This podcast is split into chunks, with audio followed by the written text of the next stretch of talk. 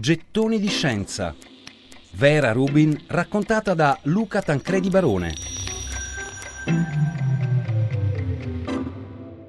I primi passi di Vera Rubin nel mondo accademico furono difficili, non perché lei non fosse brava, al contrario era già brillante, ma perché Vera aveva un piccolo problema. Era una donna in un mondo da sempre occupato da uomini. La sua tesi di master nel 1950 sulla distribuzione delle velocità di 108 galassie che infrangevano la legge di Hubble era così straordinaria che il suo supervisore le disse che l'avrebbe dovuta presentare a un congresso a dicembre. Ma siccome il suo primo bambino avrebbe avuto solo pochi mesi, il supervisore le propose di presentarla a lui, ma a nome di lui, non di lei. Vera rispose: No, no, non si preoccupi, andrò io. Accompagnata da marito, genitori e bebè, Vera attraversò tutto lo stato di New York sotto una fitta coltre di neve per presentarsi puntualmente alla conferenza. Dopo la sua presentazione di risultati che anni dopo sarebbero stati considerati pionieristici sul superammasso locale di galassie, le uniche reazioni, tutte maschili naturalmente, furono di scherno e nel migliore dei casi di condiscendenza. Una giovane mamma scopre il centro della creazione attraverso il moto delle stelle, avrebbe intitolato il Washington Post il giorno dopo.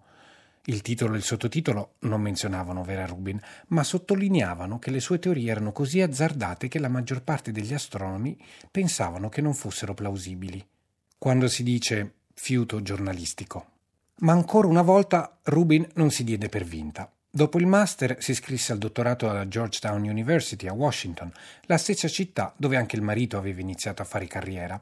Georgetown era l'unica università della zona a offrire un dottorato in astrofisica. Mentre il piccolo David giocava nel parco, lei leggeva l'Astrophysical Journal. Le lezioni erano di sera e questo costringeva tutta la famiglia a complicati equilibri logistici per prendersi cura dei figli, che erano già due. Fu in quegli anni che Rubin incontrò gli astrofisici più famosi dell'epoca, fra cui il grande cosmologo George Gamow, uno dei padri della teoria del Big Bang, che sarebbe diventato il suo supervisore di tesi, ma con il quale in uno dei primi incontri dovette parlare nell'atrio dell'istituto. Alle donne non era consentito salire su negli uffici. Dopo il dottorato nel 1955, Rubin iniziò a fare ricerca e a insegnare proprio a Georgetown. Durante un corso di statistica applicata all'astronomia, diede ai suoi studenti a se stessa un problema. Si possono usare i cataloghi stellari per studiare le curve di rotazione delle galassie? La risposta a questo problema la pubblicò nel 1962 assieme ai suoi studenti, cosa piuttosto inusuale all'epoca, e avrebbe fatto la storia. C'era qualcosa che non quadrava nella velocità delle stelle all'interno delle galassie.